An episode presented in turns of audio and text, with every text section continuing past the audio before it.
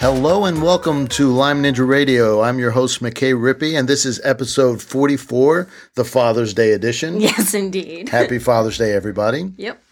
With me in the studio, you can hear her laughing, is Aurora. She is our sidekick and producer. I make everybody sound good. Hi. She makes everybody sound good. She cuts out all my ums and ahs, so I sound twice as smart as I actually am. so she does more than that, and we're very happy that she's part of this. Oh, oh thank you. You're welcome. Dr. Zach Bush, he's our guest today. Why don't you tell us a little bit about him? Okay. Uh, Dr. Bush was studying to be an engineer when a time vol- volunteering in the Philippines ignited his passion for medicine. Zach Bush completed pre med training and his baccalaureate degree in Spanish at the University of Colorado Boulder in 1997 and completed medical school in 2012 at the University of Colorado Health Sciences Center in Denver. Following medical school, he and his family moved to Charlottesville, Virginia to complete internships and residency in internal medicine at the University of Virginia. In recognition of his clinical excellence and leadership, Dr. Bush was selected to serve an additional year as chief resident in 2005 to 2006, which furthered his passion for teaching.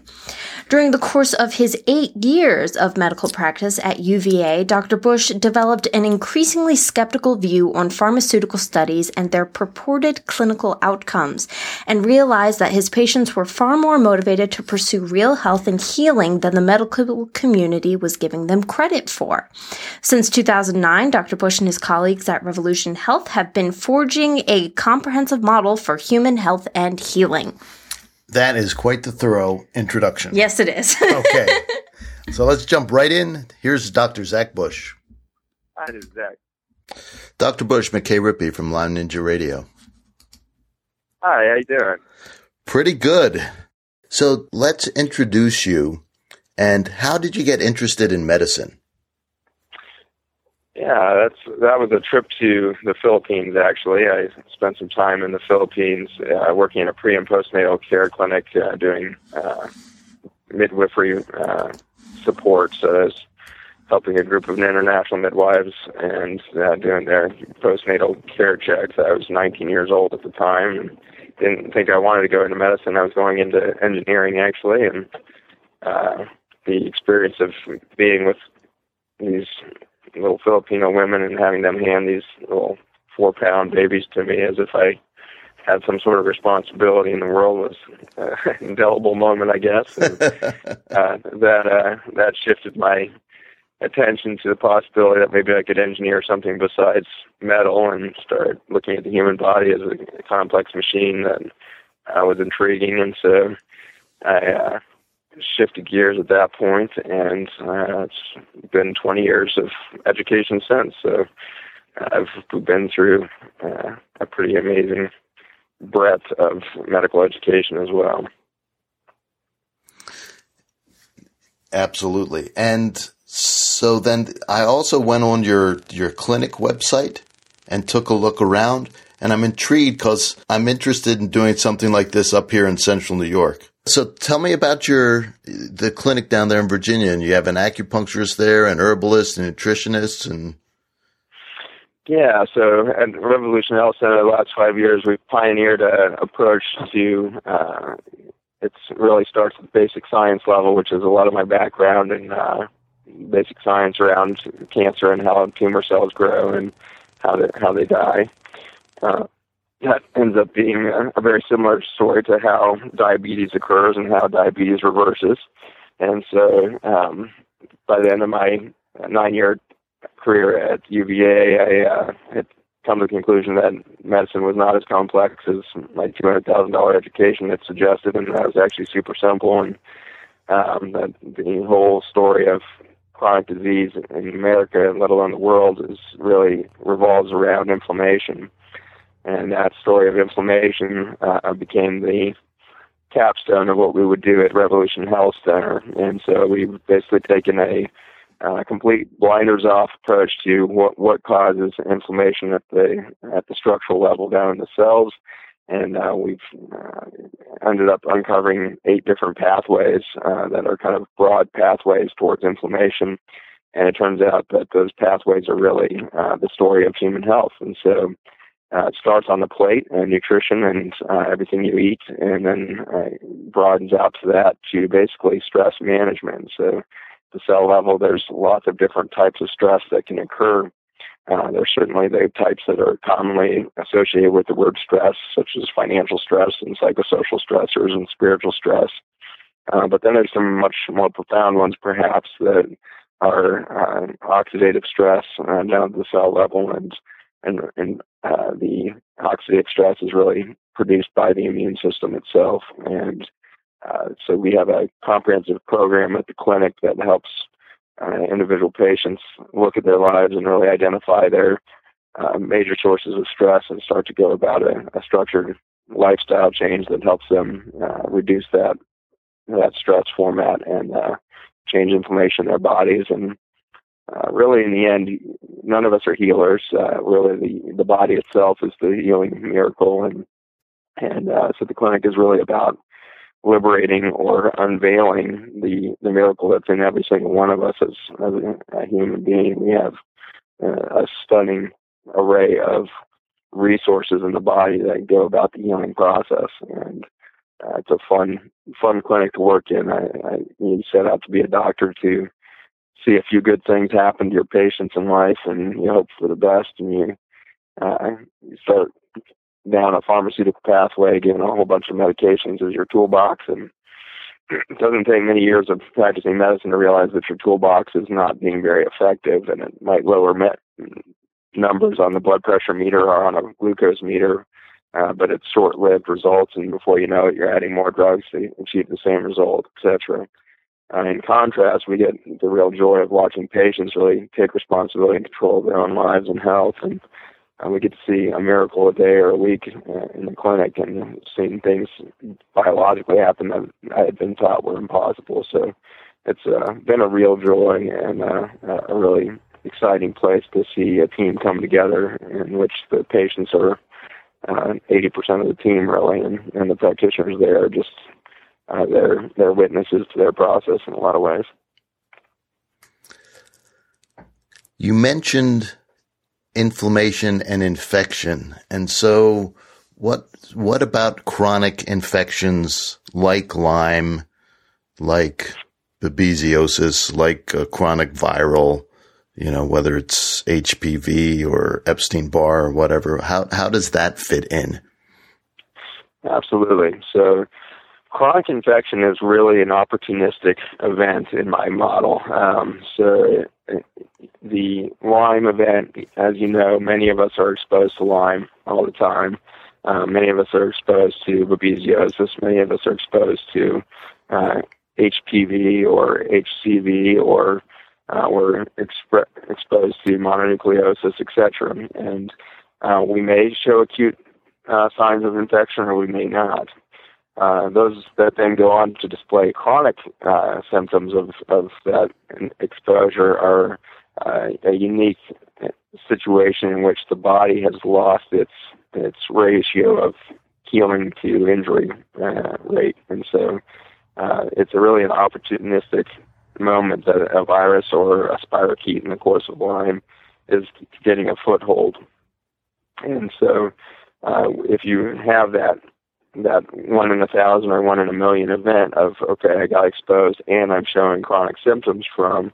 Uh, you got to start looking at the much bigger picture instead of just blaming the Lyme bug or just blaming the the virus or what have you.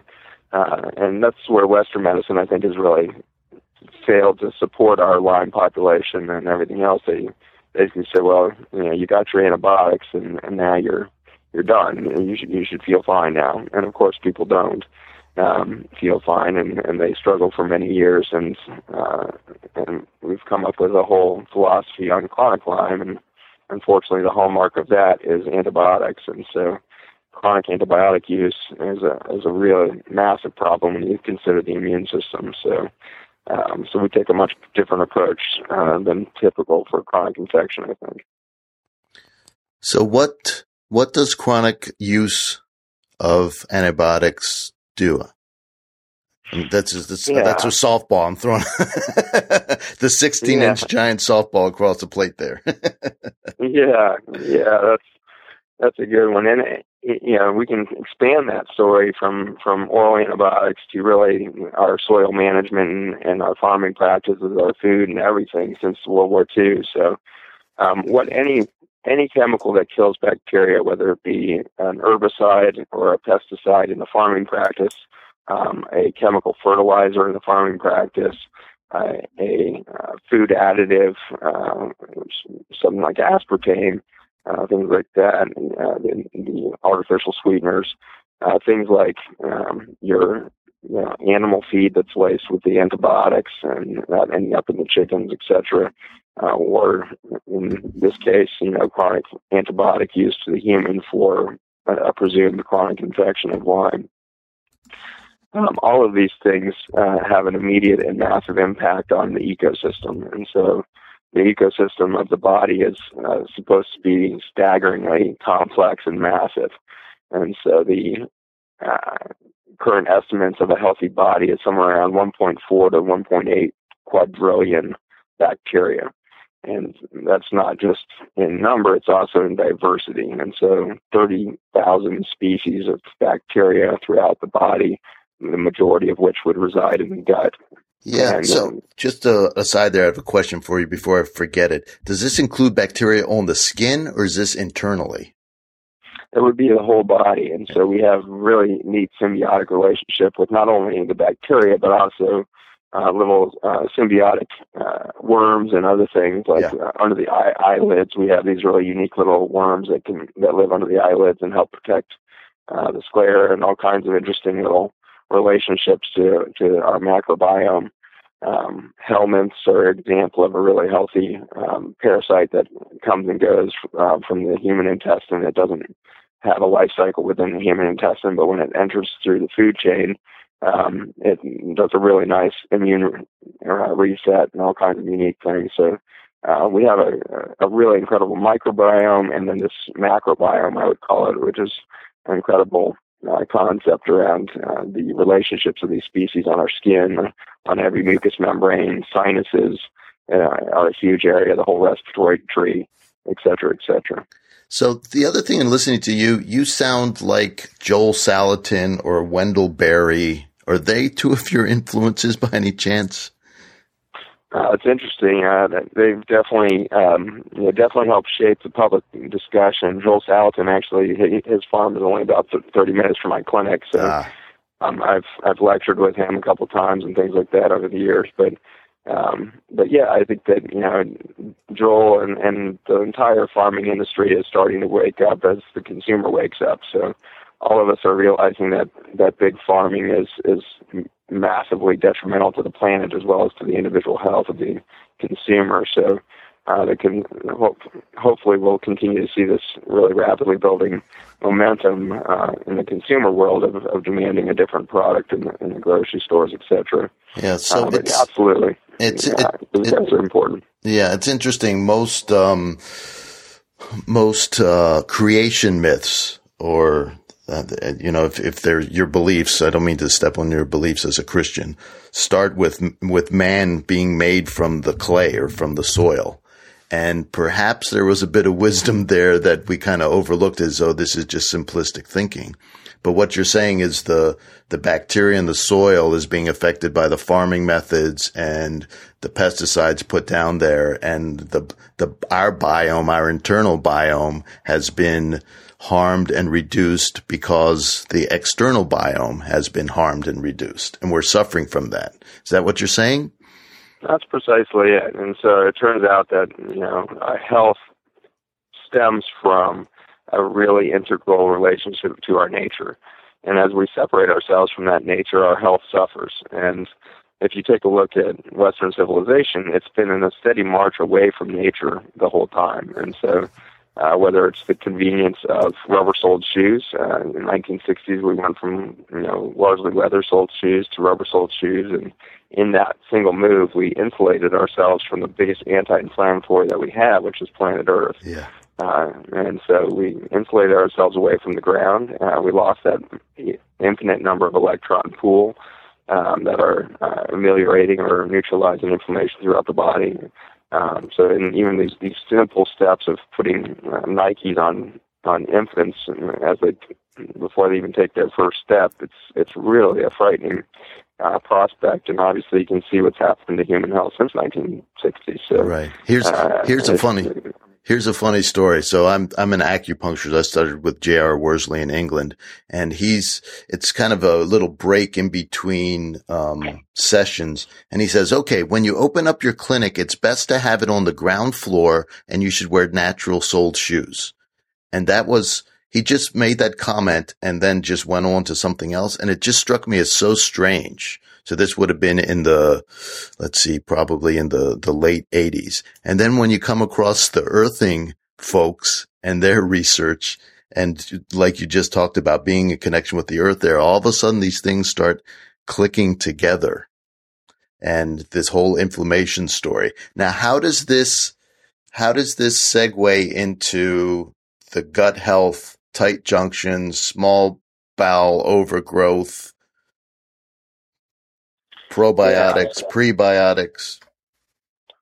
Absolutely. So, you know, as we're talking about bacteria here, it's actually a, a pretty novel concept in the course of Western medicine that bacteria are good for us. And so, as of the 1990s, most doctors still looked at the bacterial world as, as a disastrously dangerous place and spent all their time thinking about antibiotics and antimicrobial soaps and sterilizers for the hospitals, etc and uh, that led to a very slippery slope of you know what we now see as these epidemic, endemic kind of situations with MRSA and VRE in the hospital systems. Right. All these highly resistant bugs, and so the field has been very slow to to embrace the concept of healthy bacteria, but certainly the probiotic market has moved us uh, in a very beneficial direction, if not uh, being anything of a solution in of itself. But um, as you lose complexity in the microbiome, whether it's in the soil or in the human gut, we start to uh, see imbalance happen. And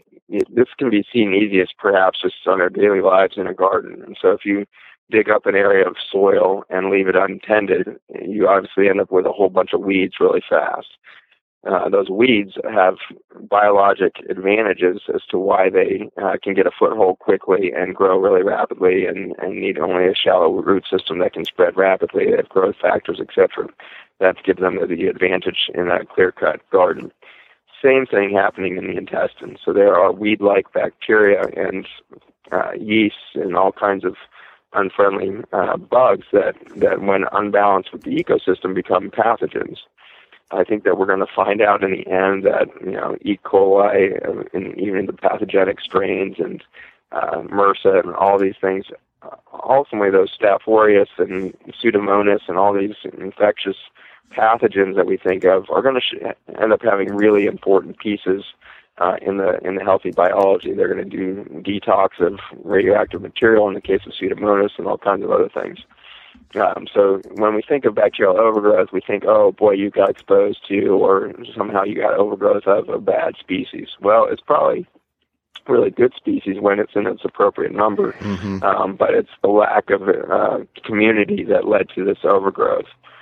And so that probiotics industry has done a good job of saying, okay, there's good bacteria, but the probiotics, unfortunately, are just uh, chasing after the wind when it comes to uh, creating a biome. So if you look at any of the probiotics in the market, you're somewhere between three species and seven species in, in 80% of the market. Right. There's a few uh, few on the market now that have 24 species, um, but 24 species taken over and over again each day in the in the quantity of 30 billion copies per bacteria. You start to realize, wow, we're actually creating monoculture in the intestines with probiotics. We're not creating biodiversity at all. And so, why do people feel better on a probiotic? Well, not many people do, but those that do feel better, it means that they had just a few species of pathogenic ones that can lead to adverse symptoms, whether it's candida or pseudomonas or klebsiella or whatever it is. Uh, they get small bowel overgrowth inappropriately. They take some probiotics and they might feel better in the short run, but they never really reach optimal health with that because they're creating another micro, another narrow biome with with the probiotic usage. And so doctors have, re, you know, the savvy doctors are now saying, well, let's go ahead and just cycle them every month, get a different brand. Right. Uh, well, you know, that just adds up to if you had all of them on the market up, because there's a ton of redundancy. Obviously, most yeah. of the probiotics are just a repackaging of another probiotic. So, so how do you get uh, around? You're really that? looking at maybe 50 species on the market, and Yeah. so it's really a chasing after the wind there. And so that's where we've uh, departed from the probiotic market, and the concept of prebiotics has come in. Uh, but something like inulin or and these prebiotics are again feeding a very narrow spectrum of bacteria, Okay. and so that that's where. So that's uh, the resistant starch people, right? I'm sorry, I guess you That's the that's the resistant starch people, and feed the Yeah, animal. Yeah. Exactly. Yeah. Yeah. yeah, Precisely. Yeah. And so um, that's where we were at in 2012, uh, thinking around gut health and soil health, and trying to sort through my patients that were going through very intensive nutritional rehab uh, for their cancer or whatever they were facing. Uh, we're going through these intense programs of juicing and all kinds of stuff, and Mhm. you know, seeing a, a sector of those patients just immediately turn around their health and boom. And then a large section of that population who, no matter what we put in their body, Right. were feeling worse, not better. Right. Uh, and that segment really pushed us to start to really question what is a healthy gut? What, how are we defining gut health? And we're going down that avenue um, when a very advantageous discovery happened. It was always by mistake in some ways when you make your greatest discoveries, but uh, we found uh, the first carbon molecule from bacteria that that would constitute a communication network between the bacteria. That was back in uh, early 2012, and so it took us about a year to get to the point where we had uh, bottles that were working in clinic, and uh, uh, we've been using this uh, complex communication network made by the bacteria of, of ancient soil um, in uh, the human gut now. We also use it topically on the skin. We use it in sinuses and on neti pot, all kinds of different methods of delivery. Uh, use it vaginally for HPV infections, stuff like this. And it's it's a really fascinating thing to give back the communication network to bacteria um, and see what happens to the biome and see what happens to innate immunity because the the compounds itself that are in this supplement that we've developed called Restore are not curative at all. They, these compounds aren't going out and healing anybody. All they're doing is, is bringing the wireless communication network between the bacteria up and running. And the bacteria are just so intelligent. They, they have an incredible ability to balance biome. Uh, bacteria, as you know, uh, produce their own antivirals, their own antifungals, their own antiparasitic compounds. And so, just by getting the bacteria talking again, we can see spontaneous clearance of parasites uh, a week or two into use. You see a bowl full of pinworms or passive roundworm, whatever it is. And so, the bacteria are just so smart. When given enough information, they can really create an incredible uh, diversity and intelligence down there at the gut level. So this is an incredible shift of thinking going from, okay, what we need, the problem is we don't have enough diversity in the gut, right? We're down from 30,000 types of bacteria to 10,000 or less. I've heard you say those numbers before. Um, and then, but saying the, the path back to diversity isn't trying to add back in another 20,000 different varieties. The path to diversity is to increase the communication amongst these bacteria. Exactly, and and at some point, you know, you, you realize through humble resignation that there is no way, as a doctor, I'm going to be able to engineer an ecosystem of twenty thousand species living in harmony. You know, there's just the complexity of that is so mind-boggling. Uh, the genomics is is stunning. Uh, in a healthy biome, you're looking at over two million different genes. Uh, whereas the human genome is only 25,000 genes. Uh, we're, we're only twice as complex as a fruit fly that has about 13,000 genes. Um, so, from a gene standpoint, humans are profoundly simple, slightly slightly more complex than a fruit, fruit, fruit fly. Um, but from a, a genomic standpoint, the intelligence that's down there in the bacterial biome with two million different genes is just staggering. And uh, it's a really exciting thing to realize those bacteria know how to engineer an ecosystem. And you know, this is what we're doing on a macro level. You talk about you know rebuilding the rainforest or allowing coral reefs to survive. Those are other macrobiomes that are in the same league of about 30,000 species. So. Mm uh, these, these macrobiomes uh, are so intelligent, um, but still so fragile. And so the toxicity of our farming is killing those coral reefs as the fertilizers pour out of the Gulf and all this stuff. So it's it's really the same story in the macro uh, systems as it is in our microsystems.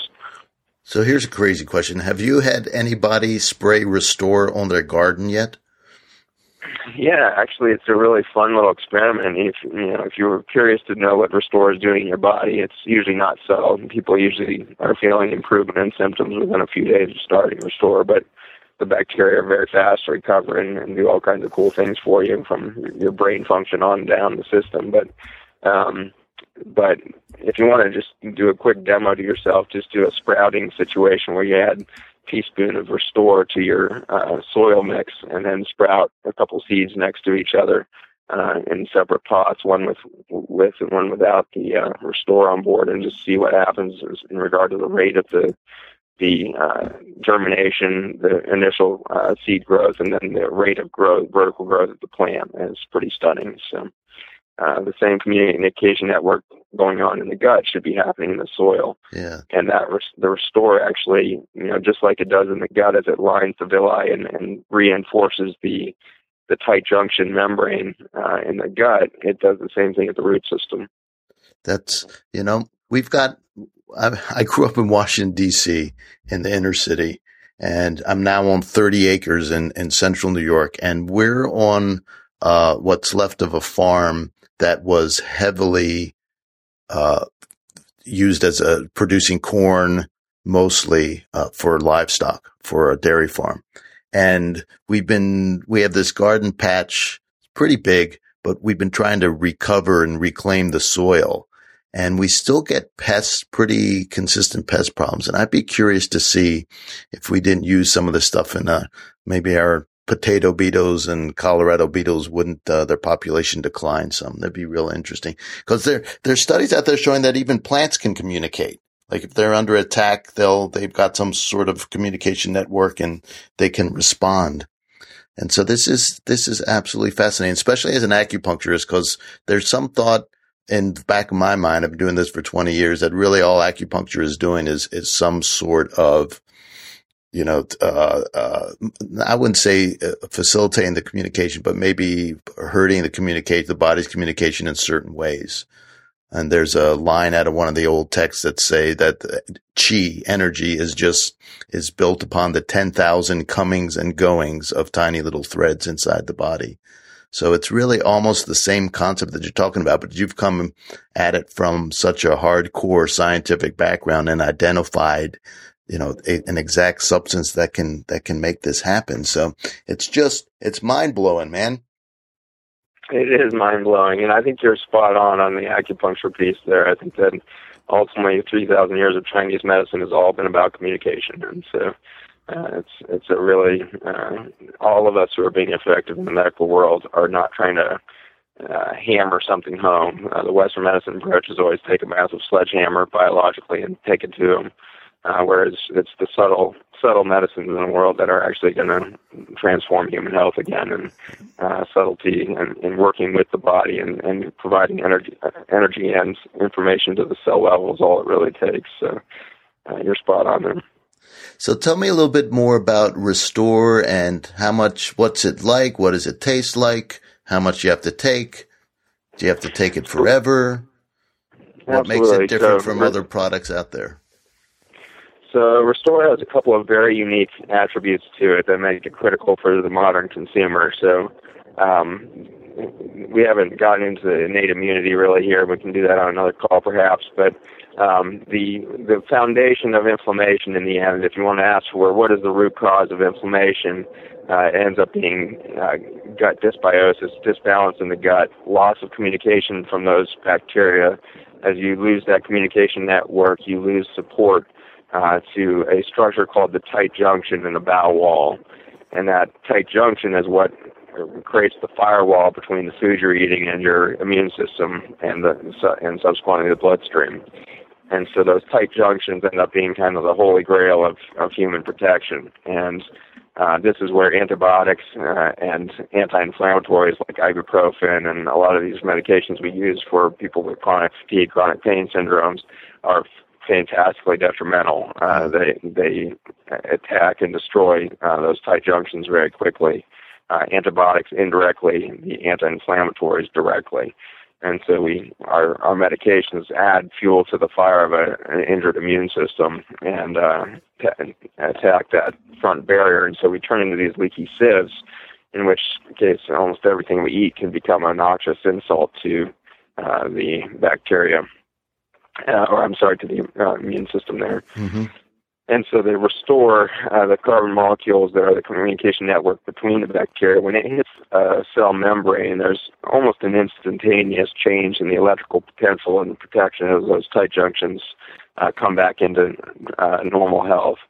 And those tight junctions um, are repaired over about an 18-hour period to levels that we've really never measured in the laboratory. So uh, it's a really phenomenal, fast uh, reconstruction of this firewall system and so they uh, the protection thereof uh, then blocks two of the major chemicals in our food chain that are really destroying human health, which is glyphosate, which is Roundup, and gluten, and those two are direct toxins to the tight junction. And we've been able to demonstrate that Restore actually blocks all of the toxicity there, the glyphosate and the gluten at that tight junction level.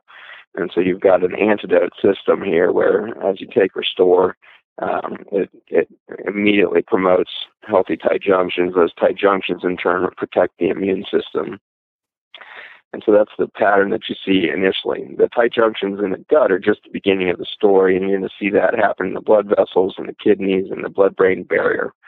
And so that's a lot of fancy science. And you ask the simple question, what, what does it do when you take it? And the answer is you're going to feel uh, that electrical charge go up across the system. And being an energy therapist as an acupuncturist, you're gonna you're gonna have an incredible experience working around Restore because uh, even as you swallow your first dose, you can feel a bit of a tingle going down off, and a lot of people will describe a slight menthol type effect.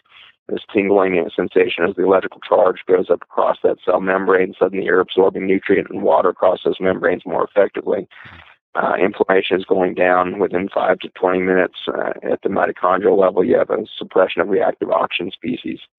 And so innate immunity is really taking back over as the front line of defense goes back up. The experience of that is is often one of lifting of the brain fog, and so uh, the kind of mental, you know, fog that we are all walking around it with to a large degree can can lift even within minutes of the first dose, and that's again, not because it's healing anything. It's just because the body, once having those barriers back up and running, can start to traffic information across those membranes more effectively. Amazingly, it's a very small dose to achieve that. My Lyme patients, the more messed up your gut is, the, the, the more potent Restore becomes. And so, for a patient who's been on chronic antibiotics for 15 years, uh, or five years, or two years, whatever it is, I've seen the sickest of the sick in my clinic. Um, I've had patients who've come in not only with 15 years of oral antibiotics, but six years of IV antibiotics, etc. Right. Uh, these are patients that are so devastated at the biome level that just five drops of, of Restore under the tongue is plenty to shift them uh, massively. Um, in fact, if they take you know a typical dose, which is a teaspoon three times a day, uh, they can get too much bloating and they just feel poorly because their biome is shifting so fast. And so uh, for our sickest patients, we start at about five drops a day uh, and then titrate that up over a course of a few weeks to the wow. goal, which is a teaspoon to a tablespoon before each meal. And uh, that dosing there uh, is enough to really have massive impact on the biome. The way in which the bacteria are coming back into the system is pretty fascinating. That uh, you know, there, there's no bacteria in the product Restore. Instead, it's just a communication network. Right. And as you, most of the bacteria that are going to repopulate your gut and sinuses and skin, etc., is actually coming from the air around you. And so for our patients in our clinic, we start Restore and immediately have them try to uh, create a more complex environment, uh, which would be going to ecosystems like waterfalls and the beach and mountain hikes and um, get into those big different macro environments as well as interact with pets. Uh, a huge impact by having a dog in the home, uh, having uh, you know large animals around, the goats, the horses all these have an incredible impact on biome. And you don't have to own these animals. Just a quick visit once a week to a home or an environment with the, the animals around is an adequate uh, reintroduction of these bacteria to the system. So uh, that's the process of starting the oral uh, consumption of the, the product three times a day is typical. You do it before the meals, which is ideal, but it certainly works as well with or after the meals. So that's pretty straightforward it's got a uh, pretty benign taste to it. You mentioned what it's like to take it. It's got a slight minerally taste. Um, for your patients who are the sickest, you might find that uh, they they have more of a uh, they can sense more of a, a reactive kind of chemically flavor, and that that's what's happening is they're very positively charged with their chronic inflammation, so the mm-hmm. negative charge can create kind of a chemical reaction. It's kind of like a baking soda experiment or something like that, yeah. but um, so they can experience a little bit more flavor. But once they get healthy, again, it'll return to this mild mineral, slight salty flavor to the compound.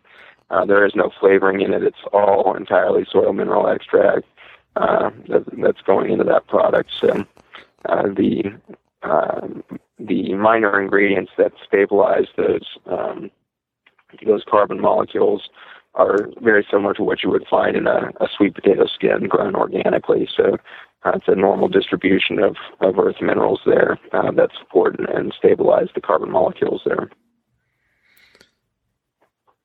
Terrific. Dr. Bush, thank you so much for your time. You've been very generous. Um, and leaving in case somebody's in their automobile driving around, how can they get hold of you and your clinic and your product and what's, what are your contact points? you can find us uh, online. Uh, the, the website's www.restore for the number four life.com, restoreforlife.com. And the clinic is revyourhealth.com, R-E-V, yourhealth.com. Okay, thanks. And on a personal note, um, I, is it okay if I continue to talk with Carmel and maybe uh, organize a visit to come see you in your clinic? and see what you have going on down there and see if we can't do something similar up here in central New York? We'd be delighted to see you. That'd be that'd be a fun collaboration. Yeah, I would. Um, really interested. We're in the very beginning stages to see if the community would support something like this. We have a population issue up here. it's kind of thin, probably a, a, similar to what you got going on down there. Um, but anyway, Absolutely. Uh, it'd be an exciting thing. And uh, we're certainly working on scaling the clinic up to national levels and everything else. So it's, uh, we're looking for like-minded practitioners across the world. Well, very interesting. All right. Well, then I'll be in touch. All right. Very good. All right. you take care. Appreciate your time. You're welcome. Keep on. You're doing good stuff. Yeah. You too. Keep proliferating good stuff there. Bye bye. I really love listening to these people who have been coming to Lyme disease from uh, non-medical backgrounds. Actually. What do you mean non-medical? He's a doctor. Yeah, but you know, he started out uh, planning to be an engineer before, you know, he completely changed that. So, and it's just really cool to me to have some different perspectives on this. Like, you know, Greg Lee, who was working at NASA as a rocket scientist. Ah, I see what you're saying. Okay. And, and, you know, earlier we had Mrs. Dryman and Halloween, who was a historian. And, you know, looking at disease, at Lyme disease from these different perspectives mm-hmm. is, mm-hmm. well, is really cool because you kind of get that systematic kind of overall perspective of not only the disease itself, but also healing and getting better in general. Because you can ask a doctor about Lyme disease and human health, but that's kind of like asking a firefighter how they put out a fire. So it's kind of cool to get these different perspectives and kind of see why the fire is starting in the first place, just to continue the metaphor. Okay. Yeah. Very good.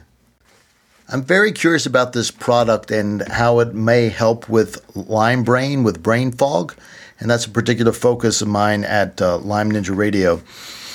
So, if you do have brain fog and would like to participate in a small ad hoc study, I've arranged for some samples of this product that Dr. Bush has formulated. So, if you want to get details on participating in this, there'll be a small cost probably for shipping and handling, but it won't be more than a few bucks. Send me an email at feedback at lymeninjaradio.com. That's feedback at lymeninjaradio.com and let me know that you'd like to participate in the brain fog study. I'm very curious to see if this can help with Lyme brain fog, and I'd appreciate your help. Again, that's feedback at lymeninjaradio.com. And if you need more Lyme Ninja in your life, Aurora, what should people do? Visit our website, lymeninjaradio.com. You can find all 43 past episodes now. We're oh. getting back up to 52 a year now. We are. We're on our way. Yep. On the website, you can also sign up for our mailing list, and by doing that, you'll pick up the Lyme Ninja Radio Brain Fog Protocol.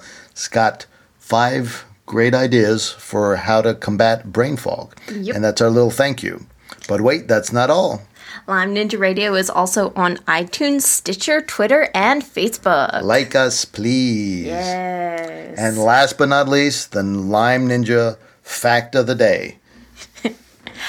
Over the weekend, a New York State trooper pulled a ninja over for going 85 miles per hour on the thruway. But since the ninja wasn't in a car, the trooper had to give him a ticket for jaywalking.